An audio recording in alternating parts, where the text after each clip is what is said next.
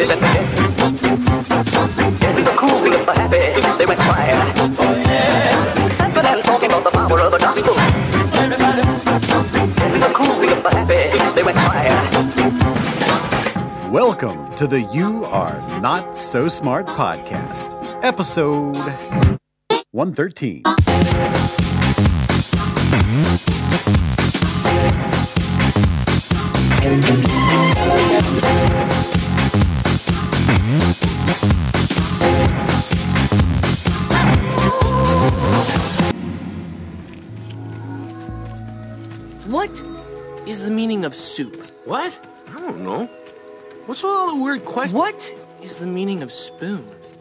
This is my favorite episode of Adventure Time. It's an animated series on the Cartoon Network, and it features Jake the dog and Finn the human, and together they go on adventures. And many times those adventures explore ideas and emotions and life situations that would be really difficult for other fictional shows to tackle because in Adventure Time, just about anything can happen. Adventure time. Come on, grab your friends. We'll go to very distant lands. We'll Jake the dog and Finn the human. The fun will never end. It's adventure. For instance, in this episode, Finn and Jake are walking through the woods looking for a cool cave to check out when Jake picks up on Finn's depression. He's just gone through a breakup and he's having a really hard time sorting himself out. That's all fine.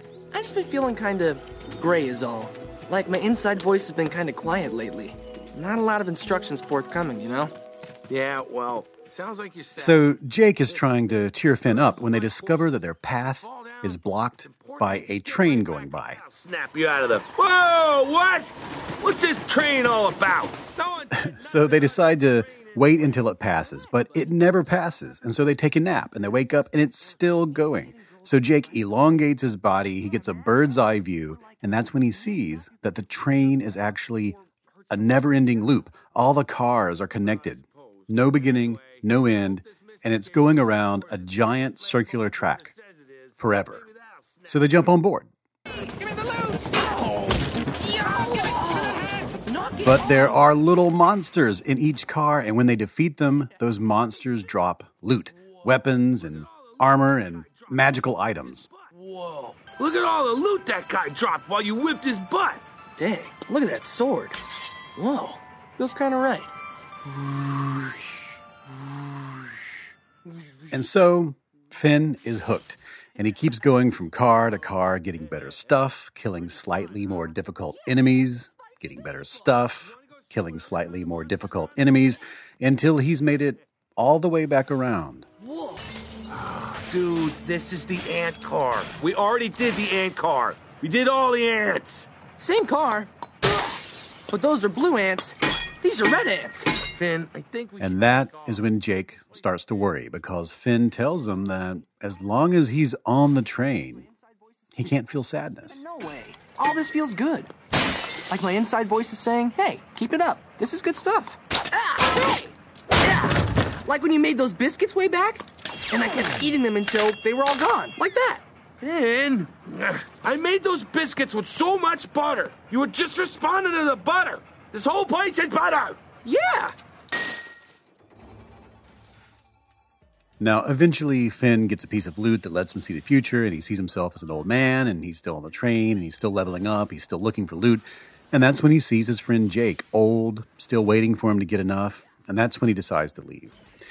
And I'm telling you about this episode because it changed my mind. And that change of mind led me to change my behavior. I was deep into a video game called Destiny when I saw this episode, and I was playing it obsessively, and I was stuck in a loop of loot and repetition. But I couldn't see that until I saw Jake the dog and Finn the human stuck in a loop, in a train, going nowhere, forever. So I stopped playing that game, and I'll never play a game like that again. I love video games. I think they're a uh, unalloyed good in this world, but some of them aren't. Not for me. No World of Warcraft, no Hearthstone, no League of Legends, and no Destiny. And thanks to that fictional, fantastical narrative, thanks to Adventure Time, I will never get back on that train.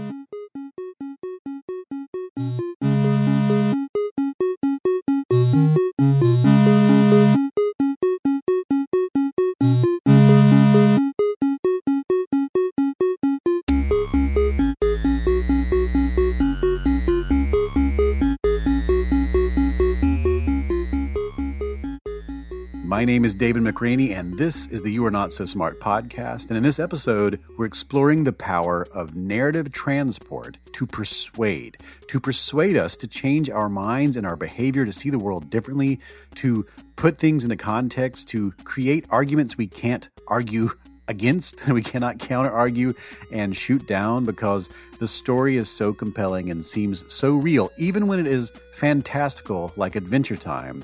The truth is being conveyed by that narrative can really change the way that we live our lives. And our guest in this episode, Melanie Green, studies this one particular aspect of human psychology the power of fictional narratives to change people's opinions, beliefs, attitudes, values, to foster or support social change. And that's happened ever since there have been fictional stories. If you want to change people's minds, one of the best ways is to create a very compelling narrative. And thanks to psychology, we now know the elements that you should include in that narrative if you want to create the most powerful, persuasive message possible. And after this break, Melanie Green will tell us exactly what psychology has figured out so far.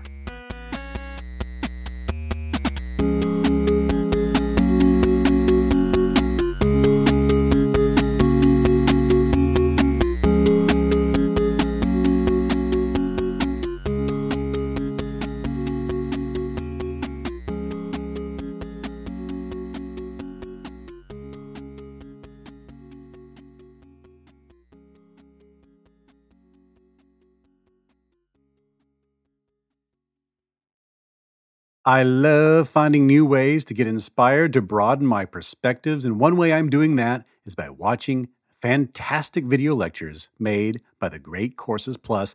And this is just something you need in your life. This isn't an advertiser to me anymore. This is a, a service that everyone I know needs to take part in. It's so satisfying to learn from these engaging experts they've collected in these great video lectures. I'm watching one right now. I'm skipping ahead. I'm, I'm, I, want, I just want you to know about this so much.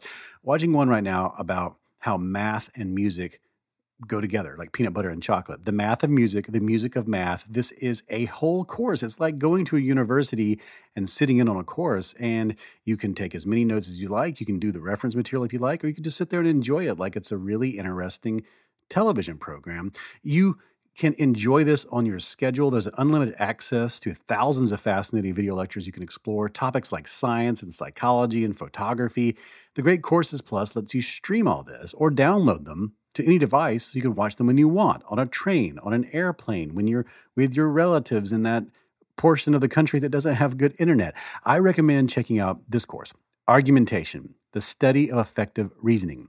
It helps you construct strong, persuasive arguments that can help you do good things in this world. It is, it is not about persuading people to change their behavior in the direction of nefarious purposes. It's about helping everybody have the opportunity to compromise and get what they want, helping us to deliberate, come to mutual understandings. This course is all about that kind of argumentation, and you can watch that and the music of math, the math and music. You can get all that for free. Yeah. You can watch one month of this service for free you should just do this no matter what. This is a really great deal. One month of the Great Courses Plus for free by going to this URL, thegreatcoursesplus.com slash smart. Just do it. Uh, uh, you get a free month of just, why would you not do this? Go to thegreatcoursesplus.com slash smart. You will love it. You'll talk about it. Tell me how much you loved it. Send me an email or a tweet. I want to know how much you like this. I love it. Thegreatcoursesplus.com slash smart. Let's talk about that thing you're sleeping on right now. The mattress that you're sleeping on. Is it your dream mattress? Is it the one that you expect to be sleeping on for the rest of your life? Probably not. So, when you get a mattress, when you get a real one, when you get an adult mattress, a mattress of the future, what are you going to get? Well, I recommend Casper because Casper is a sleep brand that continues to revolutionize its line of products to create an exceptionally comfortable sleep experience one night at a time. Here's what they do they have three models they have the original Casper, the Wave, and the Essential. And all these Casper mattresses are perfectly designed to soothe and cradle your natural geometry. Not to mention, but we're going to mention, the breathable design helps you sleep cool and regulates your body temperature throughout the night. And it's delivered right to your door in a small, how do they do this sized box with free shipping and returns to the United States and Canada. And the best part is you can be sure of your purchase because you get to sleep on this thing for 100 nights risk free. Sleep on this thing. If you don't like it, they will take it back and you're out nothing. You get 100 nights risk free, a third of a year to see if the grass is greener. And that's what you should do because you spend a third of your life sleeping. You should be comfortable. Now, you can get $50 toward any of these three mattress purchases by visiting casper.com slash so smart and use the offer code so smart at checkout. That's casper.com slash so smart. And the offer code is so smart for $50 off your mattress of the future purchase. Terms and conditions apply. And now we return to our program. My name is David McRaney, and this is the You Are Not So Smart podcast. Hey. Yeah, I've been trying to reach you. What? No, I'm not making this up. You gave me this disease. Uh, you know what? Yeah, don't bother calling me again. We're through. This is a short film produced by the University of Southern California called The Tamale Lesson. And in it, a group of women who range in ages from very young, a young teen, all the way up to a grandmother, are in a kitchen going back and forth in a very sort of TV show kind of way, talking about, while making tamales, cervical cancer. You and your boyfriend? You would understand. Why not? Because you're a prude. You always think you're so perfect and so good, and you will probably judge me. This video was created by Sheila Murphy. She's a professor at the University of Southern California who studies health communication. She had a hunch that this kind of approach would be better than a PSA or a pamphlet. And the idea was to create something that would encourage women to see their doctors and to get pap smears and to have these conversations and to take the steps necessary to prevent cervical cancer. and um, she has really nice evidence that showed that that that video that story video kind of putting it this in the context of in this case it was a family and women talking and discussing these issues and and those sorts of things um, that that was more effective at actually changing behavior so getting women women to um, take this step to protect their health That is psychologist Melanie Green. Uh, so my name is Melanie Green, and I'm an associate professor in the communication department at the University of Buffalo. For years now, Green has been studying the power of fictional narratives to persuade us, to change our minds. So I study how people change their minds through stories. So how people get immersed in stories and how that can lead them to change how they think about the world. Green says that the tamale lesson takes what we've learned in psychology about the power of storytelling and it uses that information to create something from the ground up, to on purpose persuade people. Um, yeah, it's a fun a fun story with with sisters and moms and kind of just this fun family discussion. Okay, what's HB? Hmm? Huntington Park. No, is the human papilloma virus. I have it in my crotch. Ay, yuck. How did you get that? How do you think, stupid? From sex. It can cause cervical cancer. You have cancer? No, no. I have a virus that can cause cervical cancer. Um, but basically, it's the story of these two sisters, and they're getting ready for this party. And one of the sisters is sort of a more reserved, you know, good girl character, so to speak, and the other one's a little more wild and promiscuous. And uh, one of the sisters comes in, and this these conversations all take place when they're sort of in the kitchen preparing this food for the family celebration. And oh, you need to get tested for HPV, or and you need to um, you know have this screening, and then the mother or the grandmother comes in and says, "Oh, what's what's all this conversation about?" And it's like, "Oh, well, eh, older women need this test too, and here's here's how it is, and this is what the doctor said." And and so it's sort of there's there's laughing and there's there's back and forth jokes, and Uh, there's a demonstration with a chicken that I the viewers will have to see for themselves. but it's sort of this very engaging. You know, you you get to like these characters, but at the same time, it conveys all this health information um, in such a way that it even motivated people to take action in their own lives. Petra Martinez? Here, I'm right here. You want me to wait? Why don't you go get us something to eat, Mamita? Hmm? Tamales? No.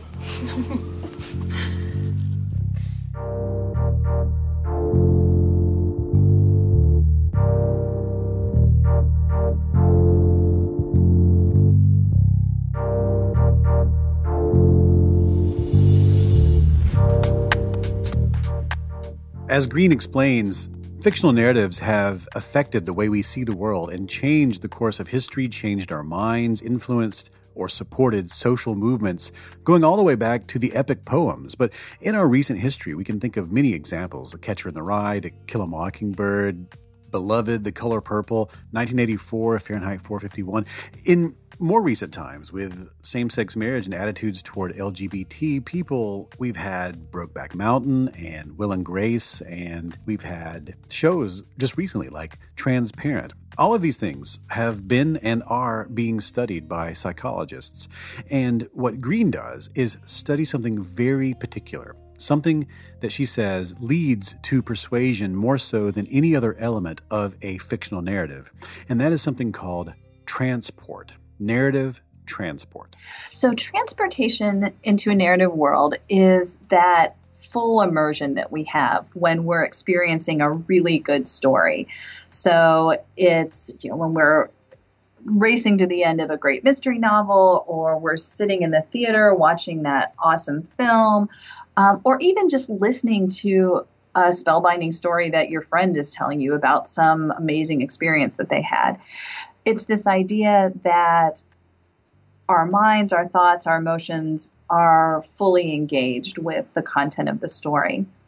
And so, more technically, we talk about it as having a cognitive component, so your attention is there, an emotional or affective content where your or um, comp- component where your feelings are reacting to the events in the story, and then there's also mental imagery. So either something that's provided on the screen or a mental image that you're forming yourself as you're reading or listening to a story. If you want to encase a persuasive message within a narrative, transportation theory says that you really have to have this transport take place. The people watching your film, your movie, your TV show, your short film, your PSA, they really, really need to forget who they are, forget that they're a person, forget everything, and become completely immersed in what they're watching, which is why almost all the PSAs you've seen throughout the years, all those after school specials, don't really do much for us because they don't invest the time and effort and money and acting prowess and storytelling prowess to truly transport us into their worlds. And transport, says Green, is the most important thing if you want to persuade people with a piece of fiction. And her research, along with colleagues, has identified four main reasons why that is true. So, um, one way that, that transportation works is that it puts us in a state of mind that, that, in a sense, is more receptive generally. And we talk about this in the more technical language as reducing counter arguing. And so, if you think about it, a lot of times when we encounter an advertisement or an editorial or just somebody who wants to argue with us about something, right, it puts us in maybe a more skeptical or defensive or resistant kind of mindset. Or at the very least, we maybe just have our guard up a little bit. We're like, mm, I better evaluate this, I better think about this critically. But when we're encountering a story, most often we don't have those same guards up because, hey, this is entertainment. This is something that happened to someone else. You know, we're just going with it. Um, and so, in cases where people might otherwise sort of resist persuasion, a narrative, particularly a transporting narrative, might be a way of, of getting that message to people in a way that they're more willing to hear it and and less willing to argue against it. You know, one because once we're in the mo- in the world of a story, it's fun, it's enjoyable. We want to see what happens next. And to sort of bounce ourselves out of that and start kind of mentally arguing with what's going on would disrupt that experience. And so people are less likely to do it. So that's the first factor. If you have people departing from normal reality into an imagined world of a story, it really reduces counter arguing. And the second thing it does is it allows them to truly identify with the characters, even the bad guys. Um, a second way that they work is that they can connect us with characters. So, a lot of times, part of the power of a story is that there's someone in that story that we either really like and identify with, um, or you know, presents a, a, role model that we admire. But we have some kind of positive connection um, with that character, and so it seems, in a sense, that the experiences of that character start to feel like something that happened to us or that happened to a friend of ours and so that's more likely to influence how how we think about things i'm i'm i'm, I'm always astonished at how you can often it doesn't have to be the protagonist or the quote unquote good guy you can identify with any character in a story if it's well told and and learn something about yourself or or challenge your beliefs and attitudes you know, I, I, of course, one of the examples I've talked to you about before was, you know, Walter White. You know, you can, you know, Mm-hmm. or, or there was another show called The Shield before that, where this the, clearly you're rooting for the bad guy the entire time, and um, and uh, but even in movies where there is clearly a villain, sometimes you can empathize and understand. Uh, and you know shows like Game of Thrones where everything is gray and no one really is the good guy until you know the later seasons. You can I, I it's it's it's a good characters can just do some amazing things to you if you when you when you are transported into those worlds.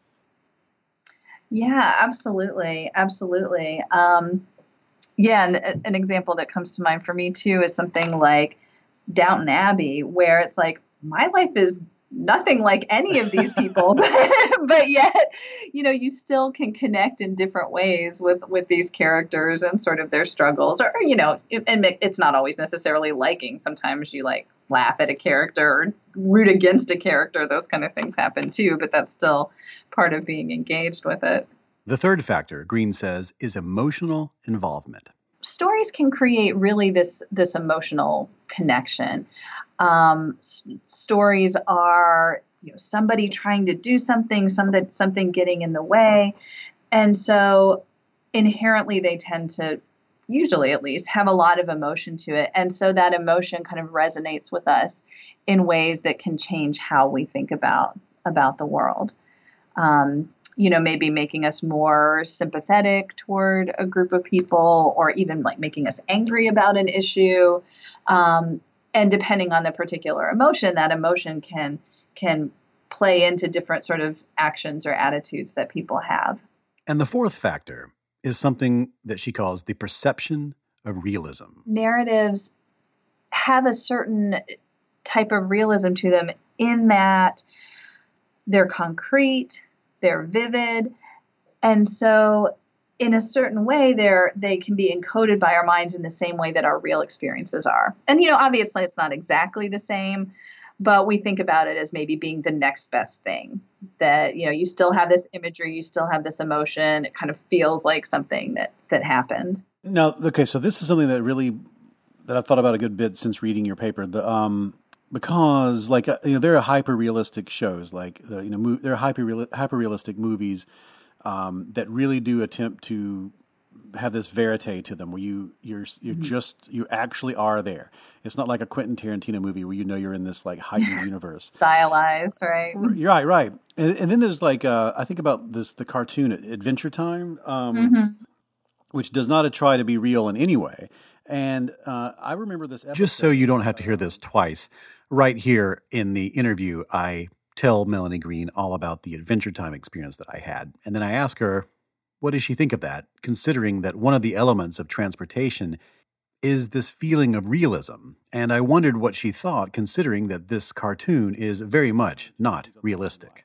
Nice. Um, and I remember, like, this is a cartoon, it's incredibly unrealistic. This is a, a fairy tale, yet completely changed my mind about that aspect of life, and, it, it was this perfect cautionary tale, as cautionary as anything in Breaking Bad.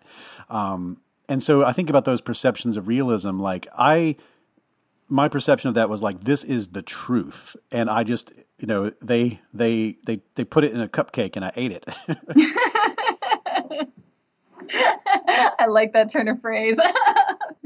no, but that I mean that's a wonderful example, and I'm I'm glad you brought that up because the realism in this sense is really more of a psychological realism than a literal realism, um, because yeah, it doesn't have to be you know a setting that looks like the streets that we're walking on or whatever. Things can be fictionalized. It can be crazy animation styles but again it's sort of that that realism of in a sense is this ringing true to the human experience? Are people acting in a way that real people would act? Yeah and it's i mean it's interesting. We did a study this was a number of years ago and it never ended up getting published but um, we did a study where we were kind of trying to look at at what kinds of realism would would bounce people out of stories. And so we had this kind of realistic one set on a college campus, and then we had a version of it that was set out in space, and um, and then we had one that just had a bunch of mis- oh sure no problem. then we had one that just had a bunch of mistakes in it to try to get people to think oh this author doesn't know what they're talking about, and surprisingly we actually found that these sort of realism measures were higher for the the story that was set in space because it was basically like people were like once they've accepted that narrative frame like okay this is the world that we're in. We're in a world in the future or we're in a science fiction world or like we're in the adventure time world whatever it is people kind of they give you that. They're like okay we're in this frame. And then it's like they're judging the realism within that. So like okay given that this is the situation are these characters still acting in plausible ways? Does this still make sense to me psychologically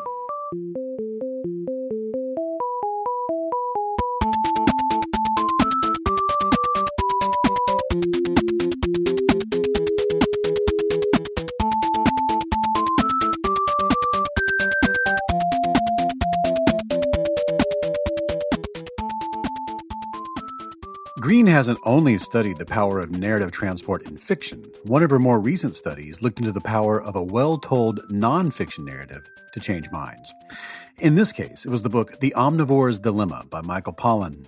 It's a well written book. It argues persuasively for a change in attitudes toward mass produced foods, including produce and meat, and it also discusses subsidies and corporate interests, stuff like that. Green wondered if a compelling nonfiction book might also transport readers into its world? And if so, how would that impact their thinking? Um, in this study, what we were interested in doing was extending the narrative research in a couple of ways because there's a lot of research that suggests that narratives and transporting narratives can can change people's attitudes and beliefs but a lot of that previously not all but a lot had been sort of okay, we give people a short story and then we ask them some questions right afterwards. And so we're showing that it changes people's attitudes right away. But what a lot of times what we really want to know is okay, well, what about a week from now? What about six months from now? You know, is this a change that's going to be enduring? And so that was the first thing the study allowed us to do. The second thing that we were interested in is well what if what if this is something longer you know a whole book as opposed to just a, a 10 page short story and so what we did to try to answer those questions is we took advantage of a freshman reading project that they have at penn where everybody in the incoming class is supposed to read the same book and this particular year, the book was The Omnivore's Dilemma, which has a lot of um, great messages about food and the food supply, um, you know, government subsidies, issues like that. And so, what we were able to do was we were able to get um, attitudes that we thought would be related to the book and assess them early on in students' freshman year and then compare them to another class of students, sophomores, who hadn't read that particular book, or at least most of them presumably hadn't. And then we also went back a year later and looked at the people who had read that book as freshmen, who were now sophomores, to see what happened over the course of that year. And Green found that, yeah, the book seemed to do its job. It seemed to work. Attitudes measured before and after reading the book showed a significant change in the direction of the book's arguments. So that was cool. It was a great book. It was changing people's attitudes. And the interesting thing was that when we came back a year later, um, a lot of the attitude change had faded away. And this is typical, right? We're living in a, a, time when we're getting tons of information every day. You know, our brains don't hang on to every bit of it. We forget, we have other influences. But the cool thing was that there were a couple of those attitudes that did actually show enduring change, that even after a year had passed, people who had read that book were showing attitudes more consistent with the book than people who hadn't.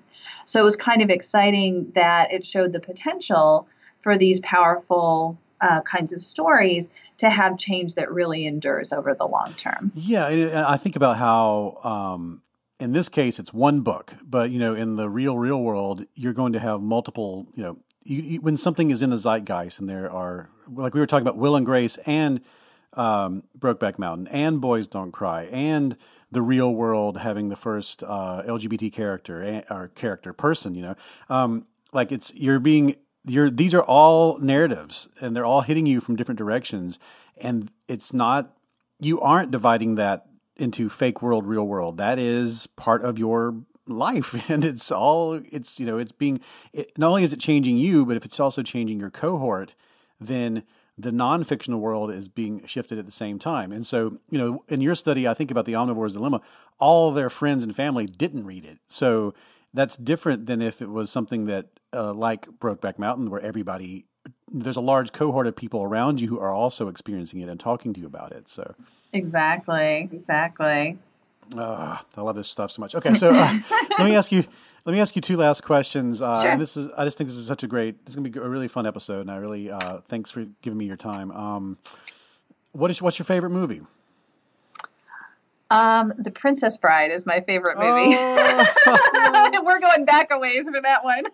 no, perfect. I own, I own that in, in, every in every format that it's ever been. I have that. So awesome. um, Perfect. Uh, and so? And and uh, so very well, strong attitudes about rodents of unusual size. And uh, that's good. Uh, um, what is your uh, and what's your favorite book? Oh, it's so hard to pick just one because I'm such a reader. Um, well, let's change. Let me change it to what is what's a book that you feel has had a tremendous impact on your life that was fiction. Ooh, gosh, that's an even harder one. um, you know, I think I'll go back to the favorite book one, and, and really at the risk of being, um, I don't know, going along with the crowd. Really, Harry Potter right now is the one that stands out to me. Yeah. What? What? What? Why?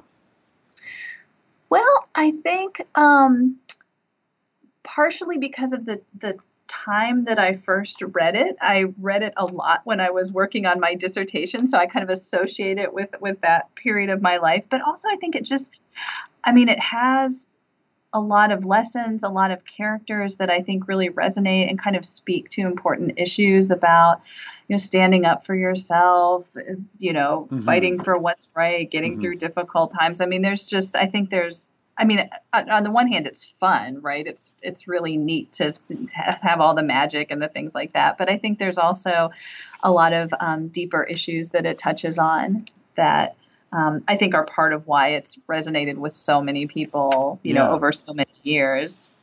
Okay, and my very last question is um, if you could be permanently transported into a fictional universe, a fictional world, which one would you want to live in? Ooh, which one would I want to live in? That's a that's a good question. Well, you know, now that it's at the top of my mind, I'm thinking the Harry Potter world, but only like after Voldemort's been uh, defeated and everything's all good again. so we'll just you know fly around and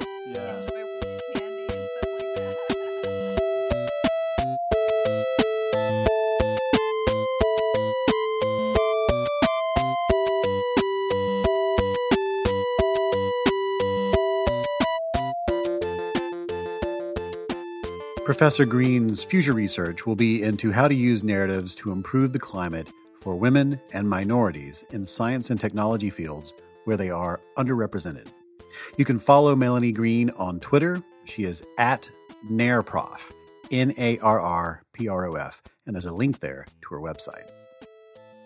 That is it for this episode of the You're Not So Smart podcast. You can find more great podcasts just like this one at boingboingpodcast.com. You can find all the previous episodes at youarenotsosmart.com, where you can also find cookie recipes, show notes, and links to everything that we talked about in every single episode, including this one. You can also find the previous episodes on Stitcher, SoundCloud, and iTunes. The opening music is Clash by Caravan Palace.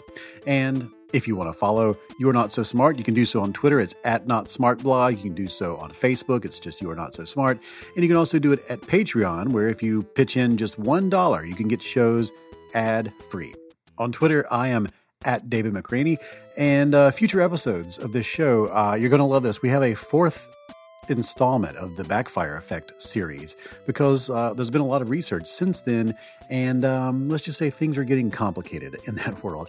That'll probably be our, our Thanksgiving episode, and uh, between now and then, we have episodes about artificial intelligence being as biased as humans because it is learning from humans, and we also have episodes about the unreliability of memory and um, logical fallacies. All sorts of cool stuff is coming up in the future. So uh, I look forward to sharing that with you. All right, till next time.